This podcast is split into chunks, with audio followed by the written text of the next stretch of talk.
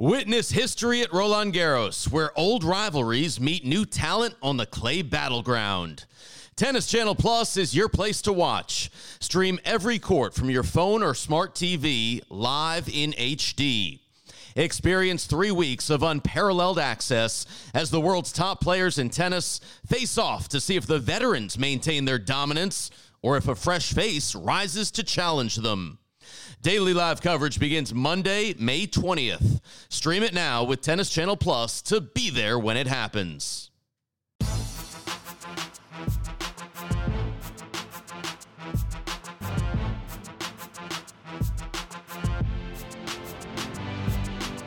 Welcome to the Mini Break, your daily podcast for the biggest storylines, results, and controversies from the tennis world. Today is Monday, September 16th big week this week. It's everyone's favorite team event of the year. No disrespect to Davis Cup, no disrespect to Fed Cup, no disrespect to Hopman Cup, but it's Laver Cup time. Always that fun time of the year. Team World versus Team Europe. Roger Federer, Rafael Nadal, Novak Djokovic, all on the same team as John McEnroe, Jack Sock, and Nick Kyrgios. Try and find a way to scrape out Team World's first win in the series. Joining me to preview that for the first time to talk about the week that was at the Cary Challenger and some other storylines from the tennis world is my doubles partner, partner in crime, and I'll say it, the man who does a damn good Bruno Mars impersonation, Maxwell Bauer Rothman. Maxie, welcome to back to the mini break pod. Well, I feel like we have to just quickly mention why that came up because it's just too funny. The we we were talking earlier just about like semi-formal prom asks and my my absurd self. That's actually not how it came to, up the the real way it came up, the real behind the scene for the listeners. Of course, I cut you off. Hot uh, start. Well, hey Max, I miss you. But it's because hey. you and I start every phone conversation with some sequence of singing and lyrics and back and forth. And we should say the reason I, we do it is because I am the worst singer known to mankind. But you're actually like very good, and so the harmony is it strikes the right balance of amateur singing. Yeah, it's nice. It's it's always a fun way to start a phone call. If any of you need a, a spice up your uh, your phone phone you know intercourse life, uh, you just start start with a nice sexy song, and, and I promise you it'll it'll go uphill from there. you should know, listeners, to and I'll try not to get the copyright, so I'll only sing a little. We started today with "Beautiful Girl." All over. And that is exactly how we got into Rothman's Bruno Mars impersonation. But with that in mind, as we mentioned, a ton of tennis to talk about. For you listeners who are, you know, thinking long term, what am I looking for down the home stretch? Before we start, you should know today me, Rothman, our friend James Foster McDonald, recorded a Great Shot podcast live on YouTube previewing the ATP players we will be watching most down the home stretch. We talked about some of the results from Cary and other events in that process as well when determining the guys we were talking about. So be on the lookout for that in podcast form on the Great Shot podcast feed later in the week. Cracked interviews wise, really fun interview I did Friday night with Bethanie Mattek-Sands and it had a Friday night feel. We were loose. We were letting it rip. I called her B Dog for 45 minutes during the pod. If that doesn't tell you, it was a good time. I don't know what will, so be on the lookout for that. But Max Rothman, with all of that being said, we've got some tennis to talk about, and the place I want to start tonight, as as we talked about last week, our our big event to circle. Given that it's post U.S. Open, there are a ton of American hard court challengers on the ATP side.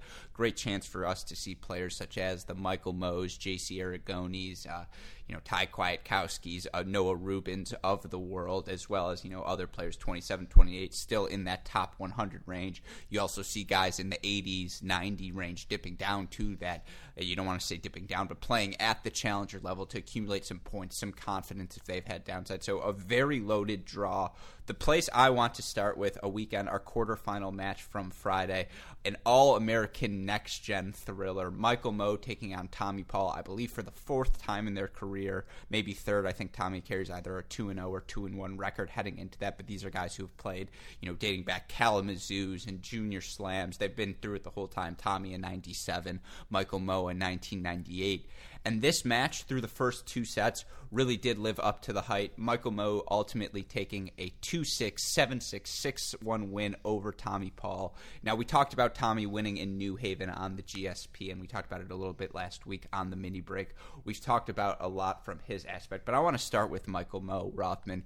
You look at Michael Mmoh this season, this is a guy who has been plagued by injuries going into the week, 5 and 8 on the year, only 13 matches played a lot. Uh, obviously, if you're five and eight, that indicates at least three th- first round losses. But you look first round qualifying loss for him, seven six in the third at the U.S. Open, three set loss in Aptos in his first match, three set loss qualifying first round City Open, uh, three set loss qualifying to Tommy Paul again, seven six in the third at in Atlanta. So he's been playing consistent. I should also say he won a match round of 32 uh, in Canada first round exits again Winnetka, Wimbledon, so that and at Columbus. So again, oh, and at Little Rock. Geez, again, what this is stressing yeah. to me. I was I, I, was trying to keep going until the injury happened. I didn't realize he got injured early January, right after the Australian Open, where he played the first round. Uh, he had the wild card or direct entry going in, I believe, and then didn't play until the French Open, where he lost first round qualifies. But you look at his year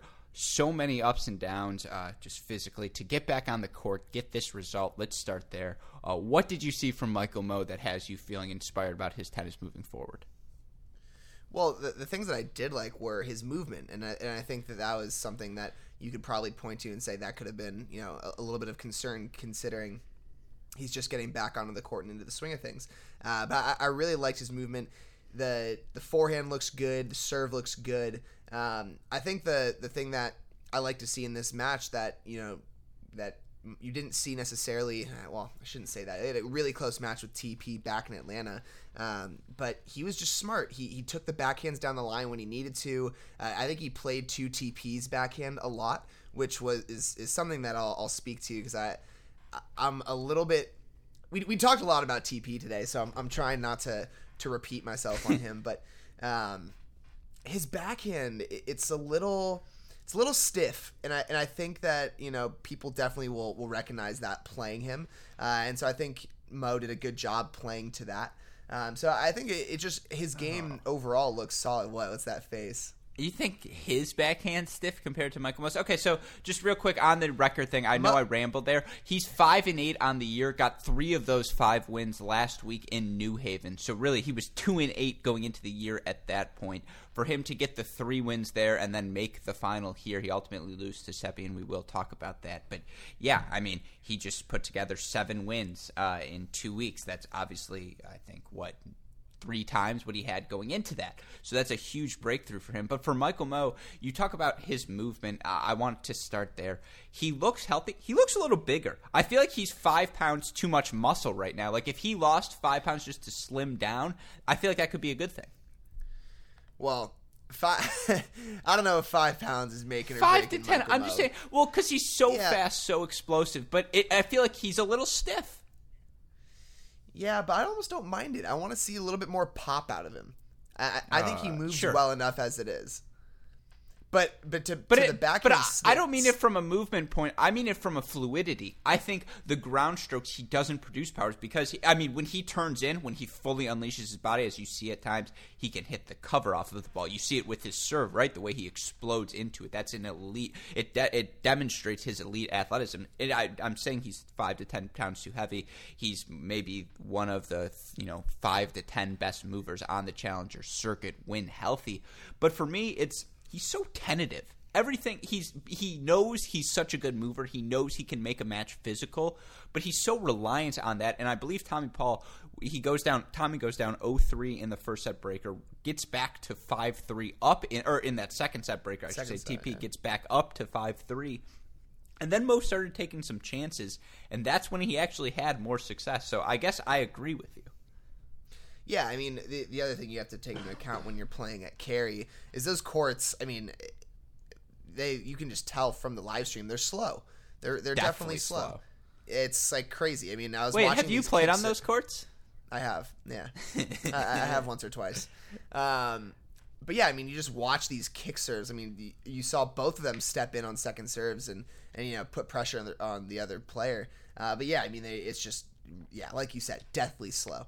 Uh, so I think it's a little bit easier to rely on your movement when when that's the case. Um, but yeah, I mean, yes, Mmoh, his forehand's a little compact, and and I, I think the backhand, like you said, with comparing it to TP. When I say when I say it's stiff, I mean TP just doesn't follow. Like his left arm just doesn't push through all the way on his backhand. Like you see him guide down the line backhands, and sometimes I just wish that if he if he really pushed that left arm all the way through the through the stroke, and I know you're smiling because you're because you're I'm sounding like a tennis coach right now, but it, I'm serious. I mean, it's a little bit more guided than it should be. There there's some points where I think he could end the point if, if he actually swung all the way through the ball and, and didn't guide it as much. So uh, that's that's my only comment. I have no criticisms of his technique. You talk about it for Tommy Paul. He had this match in his hands, and he was, uh, you know, coming off of a New Haven title. sorry, excuse me. Justifiably tired. You, like you could see why physically he would wear up. But it was in that uh, second set tiebreaker. I think it was a serve call. He thought the ball was out. The umpire overruled yeah. it and called it, and they replayed the point, and that bothered him. And then for him to come out in the third set the way he did, he really tanked the third 6 1, was lucky to get a game, was down 4 0 in the blink of an eye. And, you know, he I, there was a moment where after the second set, he takes off his shirt, he tomahawks it into the crowd. I mean, t- I guess for Tommy Paul, huge net victory, right? He's now inside the top 100. He really has a chance to maybe even break that top 75 yeah, 84 now. Or, yeah, something around there. And so really has a chance to break uh, that top 75. But this was an opportunity wasted. Uh, Michael Mmoh, who in this match, 54 of 74 on first serves for 73% first serve percentage, wins 69% of those points. But only uh, wins 40% of his second serve points. Tommy Paul, 4 4 on breakpoint chances. They, it got really lopsided in the third set, but he was really doing the better job of protecting his serve for, for, through those first two sets than Michael Mmoh. He did a great job of staying patient. He knew Michael did not want to come forward. You talk about, we'll talk at Davidovich Fokina. There were a bunch of drop shots. Tommy Paul kept throwing in the drop shot, passing shot combo because of how hesitant Michael Mmoh was moving towards the net, how not confident he looked in those moments. And for a guy who's as physically imposing as Michael Mmoh, being a comfortable volleyer, being willing to move forward when you open up the court for yourself with some sort of athletic marvel of a play that's got to be an essential feature of your game because when you get opponents stretched because you can hit as well as you do on the run, you sneak in behind that, take time away from them. That's a winning play. I mean, it's funny how often we talk about some of these young guys being hesitant to come to the net, and I think it's something that we've seen a lot of the the top players, you know, progressively get better at over the years. I mean, I think about Nadal back in the day, never used to come to the net, and you know more and more we've seen him you know realize that that's something that he needs and and you know is important to you know shortening up points but also just closing. Uh, so yeah i mean i, I think i agree with you there. It's it's a huge component and uh, i think as he gets more comfortable with it uh, he'll see some more success but i think that's that that's pretty much the the story here you know seeing him get healthy work on his game. Uh, he's ranked 186 in the world right now. I'm sure it'll go up after this tournament and you know, we're we'll we'll definitely see a little bit more of uh, of Mmoh coming forward. Yeah, it's a credit to him coming forward. Nice pun. Hey, great shot because he's not coming forward. But um, yeah, you look at just through the rest of Cary Michael ultimately a finalist where he loses to Andreas Seppi 6 2, 6 7, 6 3. But you look through the rest of the draw, some notable results. Noah Rubin, who has obviously been making huge waves off the court with his Beyond the Racket Instagram, Twitter, social media handle, behind. his coffee. Yeah, behind the racket. I say Beyond? Hey, good shot. Yeah. yeah, yeah, I appreciate it. Uh, behind the racket. See, I don't want to give a free plug to them because even though we're part of the, you know, we're all part of the Tennis Channel podcast network family, but you know, it's always a little brothers fight, right? Uh, that's just how we yeah. do it. Um, but so yes, excellent stuff for him there. Uh, but on the court, he hasn't had a great year. I think he's made three quarterfinals or better. Hasn't really made one since uh, around the French Open. Made that final in Playford at the beginning of the year. He gets the quarterfinals here, knocking off Chris Eubanks six four six seven seven six. We've all seen the handshake where you know Eubanks smacks him on the head. Eubanks six seven, Rubin five seven. So it's a very fun contrast. It was more um, like a hand to the face. It was like take the yeah. face, shove it to the side. Yeah, it was good. It was, it was, cute. It's one of those moments everyone, you know, cute, tennis Twitter. Cute is the exact word. Tennis Twitter love. is this a criticism? Tennis Twitter loves to find itself cute, right? It loves to be like, "Oh my god, I stand for this." There's nothing I Yeah. hate more than the word "stan." But that is, I like Stan Wawrinka, as we talked about in today's great shot. We gave Wawrinka one of our most intriguing spots, but I hate the word "stand." That and lit. That- you you know my thoughts on lit. I'm more of a Lummus guy, as you're well aware. That was straight Lamus. Well, um, well, there's there's humor, hummus, and, and lummus. so you got you got to make sure you, you talk about the the, the progression of the word. But the the No. funny part too, also Sorry. Rubin's Instagram post afterwards. If I'm, I was just thinking about this, so he posts this whole thing like "What a match," blah blah blah. Like posted like a quote afterwards. And uh, No, it's granted, this is after It's cute. It was. It was after a seven six win. But I was thinking like if we played that match and you posted that, shit, I would be so angry. And Mmoh's response was, "I genuinely hate you." And or Eubanks, perfect. Eubanks response. It's not- yeah, yeah, sorry. was. Eubanks response. I genuinely hate you. Like, yes, it's exactly the response I would have given. I just like, what does "stan" mean? Where did we find it? That's not what the word "stan" means. Like, there's Pakistan, there's Afghanistan, there's Uzbekistan. Is this like we are the Stan country? We are Wawrinkistan. And like maybe that is where it comes from, but that's stupid. Did, did you like Did wha- you just say Wa- Wawrinka Stan? Yeah, I'm saying like that's what it's saying. It's like we are stands of Wawrinka. Um, it's just like this is so stupid. I just I hate it. I hate it so much. Uh, but, All right. Well, before before we get too caught up in, Yeah. in Stan, let's. I mean, let's my get, hair, my hairline reflects that sort of rant. Um, but yeah, getting back to Cary, I just I don't get it. And lit, are we gonna do? No, I just like, oh, dude, this is fire. I'd be like, well, put it out. Like that's not good. um, it's just so stupid. Uh, whatever. we have a a- whole you're dictionary a to work. dad. with. No, it's just like we're better than that. We're better. Whatever. Um, okay, Noah Rubin, good result for him. He's also better than the results he showed, and I'm glad he gets a quarterfinal here because this is a guy who's won the Charlottesville Challenger before. We've seen him have success at the indoor hard courts. He could make a push. He's won that Australian Open wild card before. He's playing well enough to do it again now. Uh, you look at some of the other notable results. JC Aragone, another guy really up and down year for him to beat Ulysses Blanche. Really physical, six seven seven six two all retirement. Blanche, I think, screwed up his Cramping. ankle coming down on a serve. He just yeah didn't look comfortable during uh, after that, so he pulls out. But for Aragone to get a semifinal. I mean, again, on a slow court against a guy who can do, you know, you give him enough chances, he's going to do something ridiculously athletic. I still, I don't know about JC Aragone top 100 like uh, immediately. It's just the consistency week in week out. But this is a guy who, if he puts himself in a position to make Australian Open qualifying, I mean, he did it at the U.S. Open a couple of years ago. There's no reason he couldn't do it again now. Yeah, I agree. I mean, I, I remember watching him. I got it at uh, Wild Tennis Academy, like however long ago. is ridiculous, and he just yeah, he he's just rips the ball. So uh, yeah, we've Well, we've you seen know, it- I stand for Virginia, so I'm all about Yeah, a yeah. UVA push. yeah. So um, but anyways, yeah, he, he's he's a beast. Definitely could see him, you know, make it through a, a qualifying of a of a major like that. All right. Well, with that said, any other uh, thoughts on Cary? I miss those courts. I miss those courts. Counterpoint: Orlando's our home now. We're done Well, with Cary. well- well, we yes. moved on. yeah. Uh, all I have is heartbreak and anger at Molly Fox when I think about Cary. Um, Oh man, I, I still vividly remember just sitting behind the court by the by, by the trees after the match. Uh, we shouldn't get into this. yeah, I just yeah, we'll save it for That's also where time. Red That's funny. Rocket, the Red Rocket, was born. the Red Rifle. I The was Red like, that's the Red yeah. Rifle. Oh my god. Witness history at Roland Garros, where old rivalries meet new talent on the clay battleground. Tennis Channel Plus is your place to watch. Stream every court from your phone or smart TV live in HD. Experience three weeks of unparalleled access as the world's top players in tennis face off to see if the veterans maintain their dominance or if a fresh face rises to challenge them. Daily live coverage begins Monday, May 20th. Stream it now with Tennis Channel Plus to be there when it happens.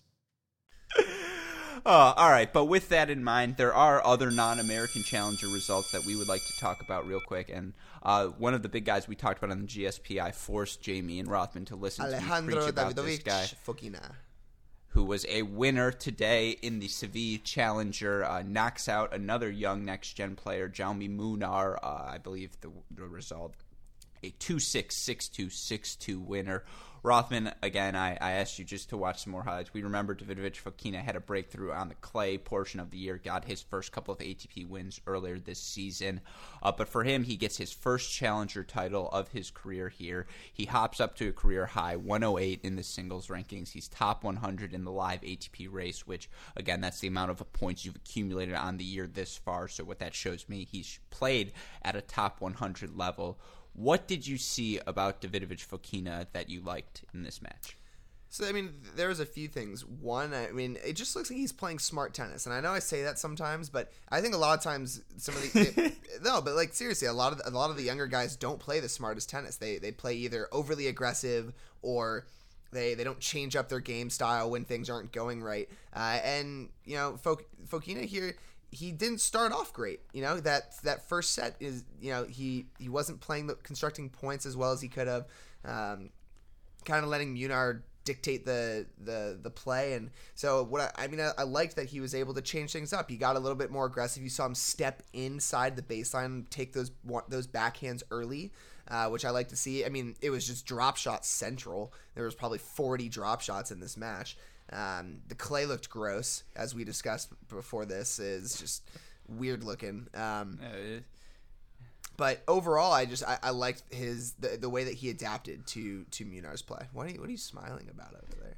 this is stupid, but I try and make you laugh because I'm very fond of you. But I know when I broke you, and that Molly Fox jokes broke you, and when I get that belly laugh out of you, it keeps a smile on my face. Yeah. I just always enjoy Yeah. hearing that from you because you have a very nice visceral gut laugh. Um, but sorry, with that being said, yeah, the clay. I mean, the circumstances were less than ideal for Davidovich Fokina. Last week, he made the final, and he was a 4-0 in a third set breaker of the first challenger final of his career, and he lost that match to come back the next week and win in the fashion that he did. I mean, Davidovich Fokina until that final, I don't think he dropped a set the entire week. And to beat Munar, one of his peers in Spain, a, uh, you know, to beat him two weeks in a row, that's a really, really impressive result. And again, you date back to even August after the U.S. Open, he made a semifinal the week before that. So to go semifinal, final challenger title as a 19, 20, I think he just turned 20, as the 20 year old. That's the three week stretches we talk about. Can you prove it over an extended period of time? I mean- Tommy Paul has done what Davidovich Fokina has done, but like over the course of three weeks, spread out over seven months because of injuries. Davidovich Fokina has proven he can stay healthy, and yeah, it's all on red clay. But this is a guy who plays on red clay at a top 100 level. Right. And I mean, you, you talked about his straight set wins. He, it- they weren't just straight set wins in, in this tournament before the final. He wins one and two in the semis, three and zero in the quarters, three and two in the round of sixteen, and in his first round match, six and one. So I mean, these weren't just wins; they were dominant wins. Uh, so he's he's clearly feeling himself. And again, the the big question is. How is he going to translate that game into the hard court? Is he going to be able to be aggressive enough? Is he going to be able to, you know, handle the pace of some of these bigger guys? And uh, that that'll be the big question for him, you know, going forward. So we we talked about this a little bit in the GSP about Tommy Paul, and again, listeners, I go recommend that because we really talk. We get we go in deep as we always do on GSPs about these guys and why you should be watching them. For Davidovich Fokina, I asked you this about Tommy Paul during the GSP. This is a guy now who's right around number 100. He's 108. So maybe he doesn't get into the Asian hardcourt ATP level events, the 250s, the 500s, rankings wise. Maybe he get into qualifying, maybe not. But if you were him, now that you've established this level of success, would you do your best to play hard courts the rest of the season? Just because it's time to, you know, that's the next level. It, the season isn't always on clay, especially once you get past the challenger level. I think different answer for Fokina than TP. I think Fokina needs to keep playing his clay and get points. Uh, if, Just if match play, him, just rack it up. yeah, yeah, I, I wouldn't risk going to to the Asia to the hard court swing where it might throw him off, ruin his confidence that he's built from all these wins. Keep playing the clay. Do your thing, get some more points, build up as many as you can so that you can go into 2020 with a, a, strong point base and use those to get into the bigger tournaments and then not have to worry about the Challenger Tour, uh, you know, in the late season of 2020 like he is this year. So uh, I think it's a different answer than TP where, you know, we've seen TP have success in the hard court and he's, you know, played a bunch of ATP tournaments this year already. Uh, I think you'd want to see him, you know, go to Asia, unlike Fokina, where uh, you just want to see him get points in matches. Right, that, that's completely fair. One last note on Munar. Munar earlier this year reached number 52. Uh, I think it was after he beat Zverev, right, in the Masters event or something like that. He, he was playing really well in the clay earlier this year. And then he lost 13 of his next 15 ATP level matches. He's now outside the top 100. And so, we were hot on Munar. I mean, we were. were we? Yeah. Were we? we were. We thought he, was good, we. Dude. We thought this is how you know we. Uh, Vicky Duval, whom I love, who is our Wednesday or will be once throughout the week. I'm not sure the exact day on the mini break. Always says we as well. She's like, oh, we love that. I don't know if we loved Munar. I, I we liked him, but he's a little small. He's always been a little small. And at an there was ATP always level, that caveat. We, we thought Yeah. on the hard court we were a little worried. That was one of those things. We were like, can he hold up on the hard court? Because he had such a good clay season, and he didn't hold up. Yeah, and look, he- he's what 21, 22 years old. He's got plenty mm-hmm. of time as well. no He's one's fine. saying, and don't write him up. There's a reason he got up to that level, and to do it at that young age, it's a marker. I'm sure he's going to look back at this year and say success. I'm also sure he's going to look back at 13 of those losses and realize I'm sure a bunch of them were in three sets. I'm sure he had a lot of winning opportunities, and so even to get a year of reps at the ATP level, you know, this isn't Jack Sock who's doing uh, a two and 14 year at age 27. This kid is 20, 21 years old, so I'm not He's freaking out yet. It sounds like you. Yeah, exactly. It sounds like you aren't Arthur, uh, either. But just two more quick tennis storylines, and then we'll get into Laver Cup. UTR event. I know you. We talked about it. You sent me a text. That's how I have to bring it up.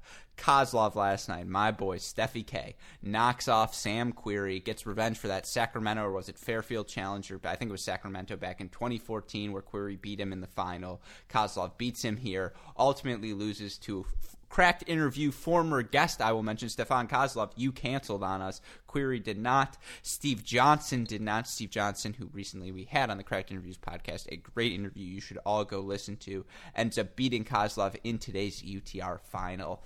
Rothman I guess your Kozlov thoughts your UTR thoughts your Steve Johnson thoughts just what do you think of this storyline? I mean, look, la- last time, yeah, I mean, we, I, I was at the UTR event that Querrey won, uh, and that's where you know I got to talk to him, and you know I got to see what those UTR events are like, and they are they're very legitimate.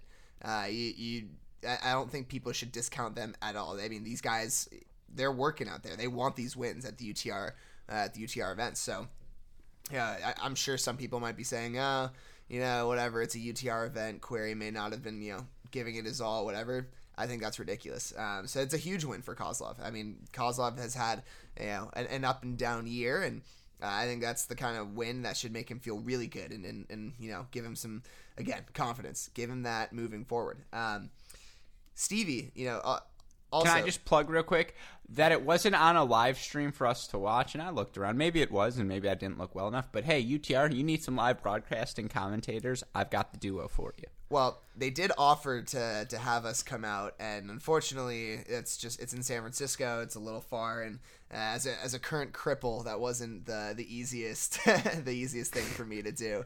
Um, but hopefully, hopefully, we will get out there to the UTR event soon.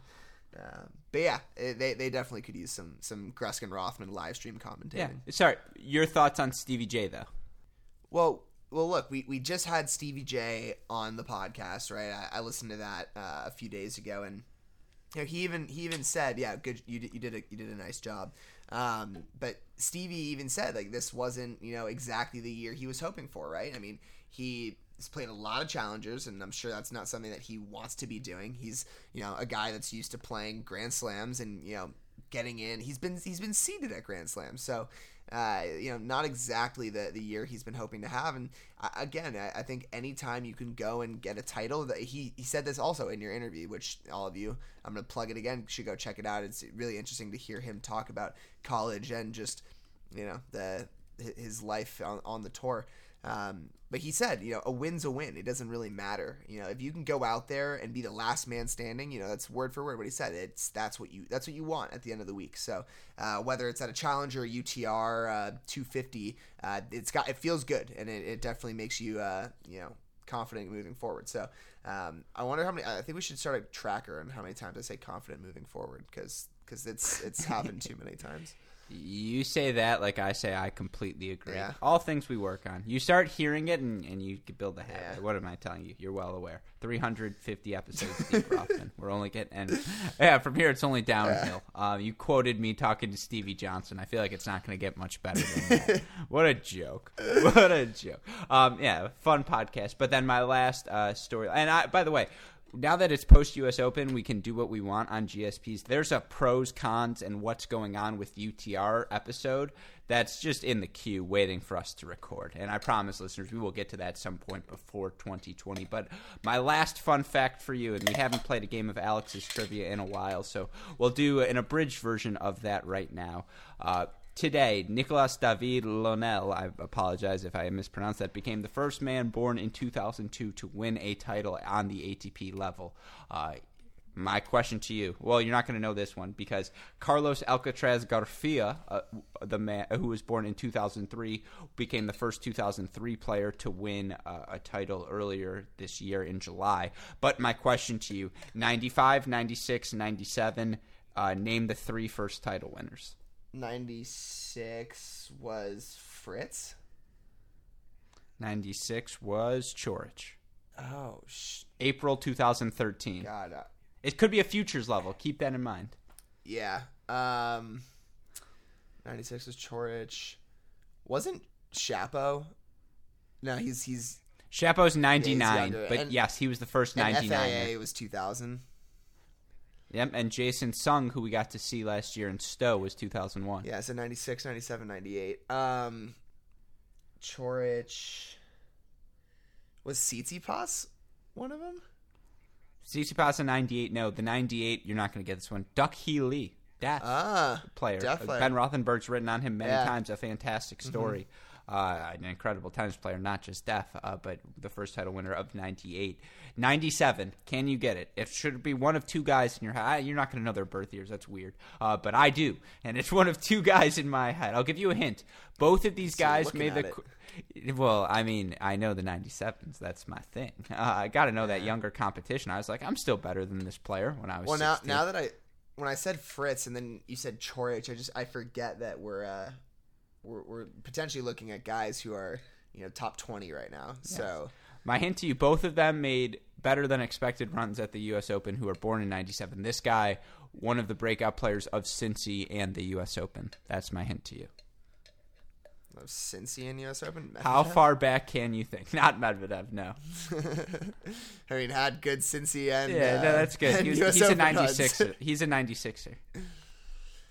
Sheesh. Um, Bigger forehand than you. And you know I don't say that lightly. bigger forehand than me. Kyrgios. No, he's a 95. Come no, on. I, I know he's I'm glad, though, that you Um, acknowledge Kyrgios has a bigger forehand than you. This is a breakthrough for us. dude. He has a massive forehand. Um, had a good breakthrough. I don't know why I'm. Um, it's it's beat Federer, beat wa- Federer, and then beat Kyrgios. Beat Kyrgios actually at the U.S. Open He beat Kyrgios at the U.S. Open Mm-hmm. this year. this year. Who beat Kyrgios? Andre Sheesh. Rublev did 1997. I'll bail Oh my you out from there.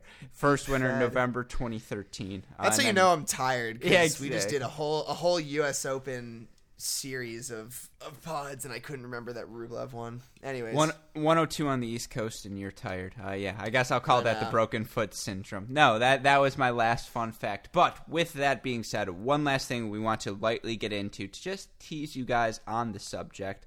Of course, I am talking about the week's big event, the Laver Cup, finally taking place this week what we're going to do today because we'll talk even more in depth about you know the little things the social media f- fire what to expect each day what the formats are going to look like all of those things later on in the week.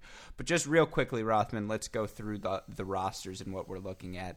For team uh, world this year. I'm trying to find the ro- oh here we go. For team europe this year. Let's start with the good stuff Uh, obviously, the big boys coming together. Rafael Nadal, Roger Federer making their return to the court together. Nadal taking last year out. Djokovic taking his place.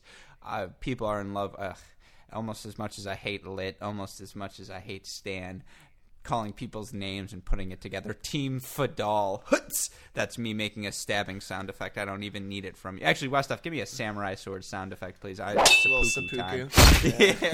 time. um, yeah, but you know, people obviously very excited to see Federer and Nadal together. You also have Dominic Thiem not coming in the best form, but Alex Zverev making his return, and then two new additions, Tsitsipas and Fognini, who honestly, to me, the two most exciting players on Team uh, Europe. Yeah, I mean, Team Europe just, oh, they're so stacked. Um, That team is crazy.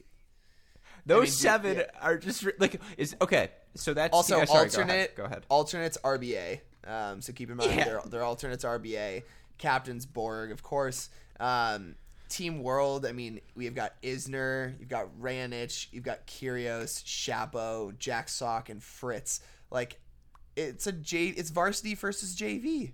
It's just ridiculous. Um, I mean, there there's some potential good matchups in there. I mean, I think we're hundred percent gonna see a Nadal Kyrgios singles match. I think there's no Uh, question, no question you think about I, it. You think Nadal would agree to do that? You don't think he's gonna be like, no, like, no thanks. I don't, I don't need that in my life. yeah, like Yeah. I'm not doing that. I mean, if if if that doesn't happen, you're gonna get Kyrgios versus Fed.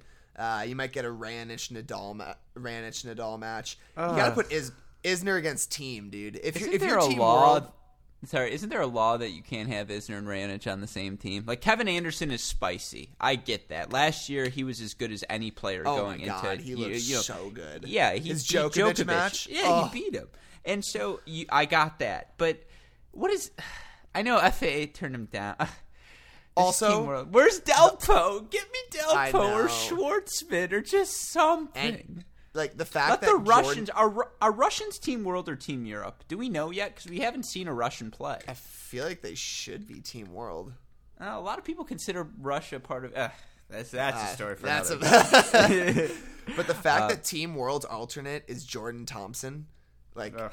look, I, I like Jordan Thompson, but come on, like, what, what's happening here? like the redeeming quality is if everyone on the team is rocking a Jordan Thompson stash. Like that'd be hilarious. Like Fritz has a little Yeah, pencil baby. stash because like he he like colors it in. Shapo's just like, look, guys, I can't do that. Like that's just I'm not happening. Yeah, um, but that would be sweet. Or if they go no shave for this entire week and they all just come out rusty, like that would be interesting. But you look at this roster and you're like, I know Delpo wasn't going to play. I'm shocked Schwartzman's not back on the roster this year. Nishikori banged up, probably can't, doesn't want to play. I, I know, I know Khachanov just had a kid, so you get that. But if Russia was indeed available to play uh, for Team World, like why why aren't we seeing him there? Um, I mean. Look, it's Alex de Minaur. I, I guess like, do you put de Minaur on instead of Raonic? Like, I don't really know about that. Like, I, I just, I, I don't know who team. The obvious ones are Delpo and Schwartzman, those, those, and Nishikori. Like those three, if healthy, would give them a fighting chance. You watch Delpo Yeah. in this environment versus anyone in singles. Hello, um, Yeah. but you look at this Team World roster. They're they look good in doubles. You know, Kyrgios and Sock or Sock. And they have the best doubles player in the world in Jack Sock. Um, so like they have that going for them, but I don't know. Kyrgios and Sock will play together. I bet Isner and Sock play together. I would like to watch Shapo Sock. That to me would be a really fun team. yeah, that- Don't that let Fritz cool. anywhere near the doubles. Oh, Let Fritz God. take his shot at someone in singles because I think like him versus Tsitsipas that could be fun. Dude, but, like I don't give- want to see Fritz. Give. Fritz Zverev. Dude, Zverev is not good right now. Fritz could come out there. I don't know. I don't know. I I feel like Alex Zverev looks at Taylor Fritz and actually, ugh. Uh, about- oh god, he's just like. I, he's just like I do everything better than you. Like I'm taller, I move better, I volley better, Way better I, I, my serve backhand. should. His serve isn't better, but it should be. Yeah, like your backhand's good, my backhand's unreal. Yeah. Like, I guess Fritz's forehand's probably better. It might be Um, bigger. I mean, that was no, that was hyperbole. I don't mean that. Taylor, I love you. You've been so kind to our Cracked Rackets family. I just happen to be quite fond of Alex Zverev's game. Yeah, I mean, I saw I mean, there. I feel like there's been a slight negative backlash recently to Laver Cup because, and here's why. And some of it's justifiable. They're counting Laver Cup Laver Cup wins as real match wins, like ATP listed matches, and they're treating the Laver Cup as though it's a serious event. And in reality, it's just a grand staged exhibition that happens to be really fun and intriguing to the average tennis fan. But there's no practical implications, or at least it, some fans would argue, I should say, that there are no practical implications. I, I feel like I'm speaking for both of us. I could not disagree more. Like, why can't we just enjoy this? Why do people have to get so mad about these little things? Like, oh, but this is going to count to Federer's win total, and then Novak's win total is going to look worse. Like, who gives a flying fuck? We don't get to see nearly enough tennis. Like, get over it. Or in the team environment, the guys clearly are having fun on the court. Is it a Grand Slam level intensity? No, but you're going to try and tell me two years ago, Kyrgios Federer playing with the match on the line wasn't as fun of a match in 2017, I guess it was, as any match we saw? No, you're crazy as well. You don't like the third set breaker. You're a, oh, I'm a best of five set tennis. It just is the purity of the sport. Go f- yourself. Like, we want to have fun as a tennis community. This is one of the few times where we really get to have that fun because the creativity, the imagination, they're playing singles, they're playing doubles, they're playing together. You like Fadal. You get to see Fadal. I just, it, it I shouldn't think about this. And tennis Twitter is such a small, like, not really important, kind of important, uh, part of the community, and we're so fond of them. Huge fans of of uh, tennis Twitter. Obviously, that's why we're involved in it. You know, but it's just like uh, exp- I get people don't want to watch, like aren't enjoying it. Don't watch it. There's Challenger tennis to watch. There's other ATP events or WTA events to watch. Just like get over it. I just it makes me so upset sometimes that the the joy that is Laver Cup because it really is such a uh, different event than anything. And yeah, Davis Cup, Fed Cup, ATP Cup, Hopman Cup. I think Hopman Cup is actually the most similar because we see players in a similar relaxed sort of uh, mindset, right? The Hopman Cup, you're not playing for huge stakes, but it's men and women on a team competing for your country. Not that Laver Cup is country, but Europe versus world, the, ba- the basic standard of team tennis adds an added dynamic. It's just like, why can't we enjoy that? I hate when people are trying to take away by fun, Maxie. Yeah, did you get it all off your chest? Are you, are you good now? That between that lit and Stan, it's been a ranty type of pod. That's how you know It it's has. late. I know. Well, look, you pretty much said it all. I, I mean, I, I feel you know fairly fairly similar. Uh, the main thing that is just ridiculous is like, guys, you're seriously gonna pass up the opportunity to watch Djokovic, Nadal, and Federer on the same team? Like, are you crazy? Like, like actually, Well, no guys- Djokovic, but Nadal and Federer. Sorry, yeah. sorry, yeah, but previously we've had Djokovic and Nadal fed. So like, Yeah. like, are you really are you really about to pass that up? Like, you're actually you're crazy. Like, you're you're literally just getting the most entertaining side of tennis for a couple days. Like, just relax. Like, just relax. Um, so I don't know. I, I I could go on a similar rant, but I don't know if everyone wants to hear Gruskin rant oh. 2.0. And look, you know, I feel like I- I'll just say because I'm I'm very fond of him as a human. But Paul Timmons at Paul T Tennis, like sometimes he goes on these rants where he just feels the need to be the devil's advocate, and it's like. Not this. You really got it. This is the fight you want to pick again, on top of all of the other fights you want to fight. This one. It's like, come on, Paul T. This is not the fight. Let us have a little fun. You, I, I really appreciate that you take devil's advocate. He also just recently wrote an excellent piece about the inequalities of the tennis pay system and the opportunities and all of these different things that I really encourage listeners to go check out. But give us Laver Cup. Back off, man. This one's ours. But with that being said, Rothman, we'll talk more Laver There's Cup plenty throughout more the week. Cup We'll coming. talk. Uh, yeah, there's plenty of tennis action every week. Any final thoughts from you? No, I'm I'm I- I'm ready for this time next week to at post Laver Cup to to see how it all goes down.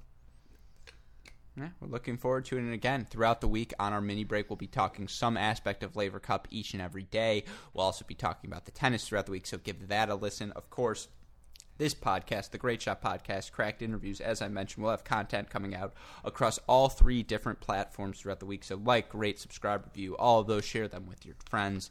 You know, we always appreciate if we, you guys have any feedback. We would love to hear it. You know, if you've missed any of our content, you know the website by now, crackedrackets.com, for the more immediate updates throughout the day. Twitter, Instagram, Facebook, YouTube, at Cracked Rackets, at Great Shot Pod, at Mini Break. Uh, again, a huge shout out as always to our super producers Max Fligner and Daniel Westoff, who not only have a, f- a job to do, but I'm going to add this in the end now as well. It's time to change it up. Hundreds of thousands of dollars, Westoff. That's how much we. Hundreds of thousands. Yeah, that's how much we Rothman and I value you. But with that being said, for my lovely co-host, the poor, uh, the 1.05 version of Bruno Mars, for our super producers Max Fligner and Daniel Westoff, and from our entire team at both the Tennis Channel Podcast Network and Cracked Rackets, I'm your host Alex Gruskin. Maxie, what do we tell them to start off the week? That's a break. And we will talk to you all tomorrow. Thanks, everyone.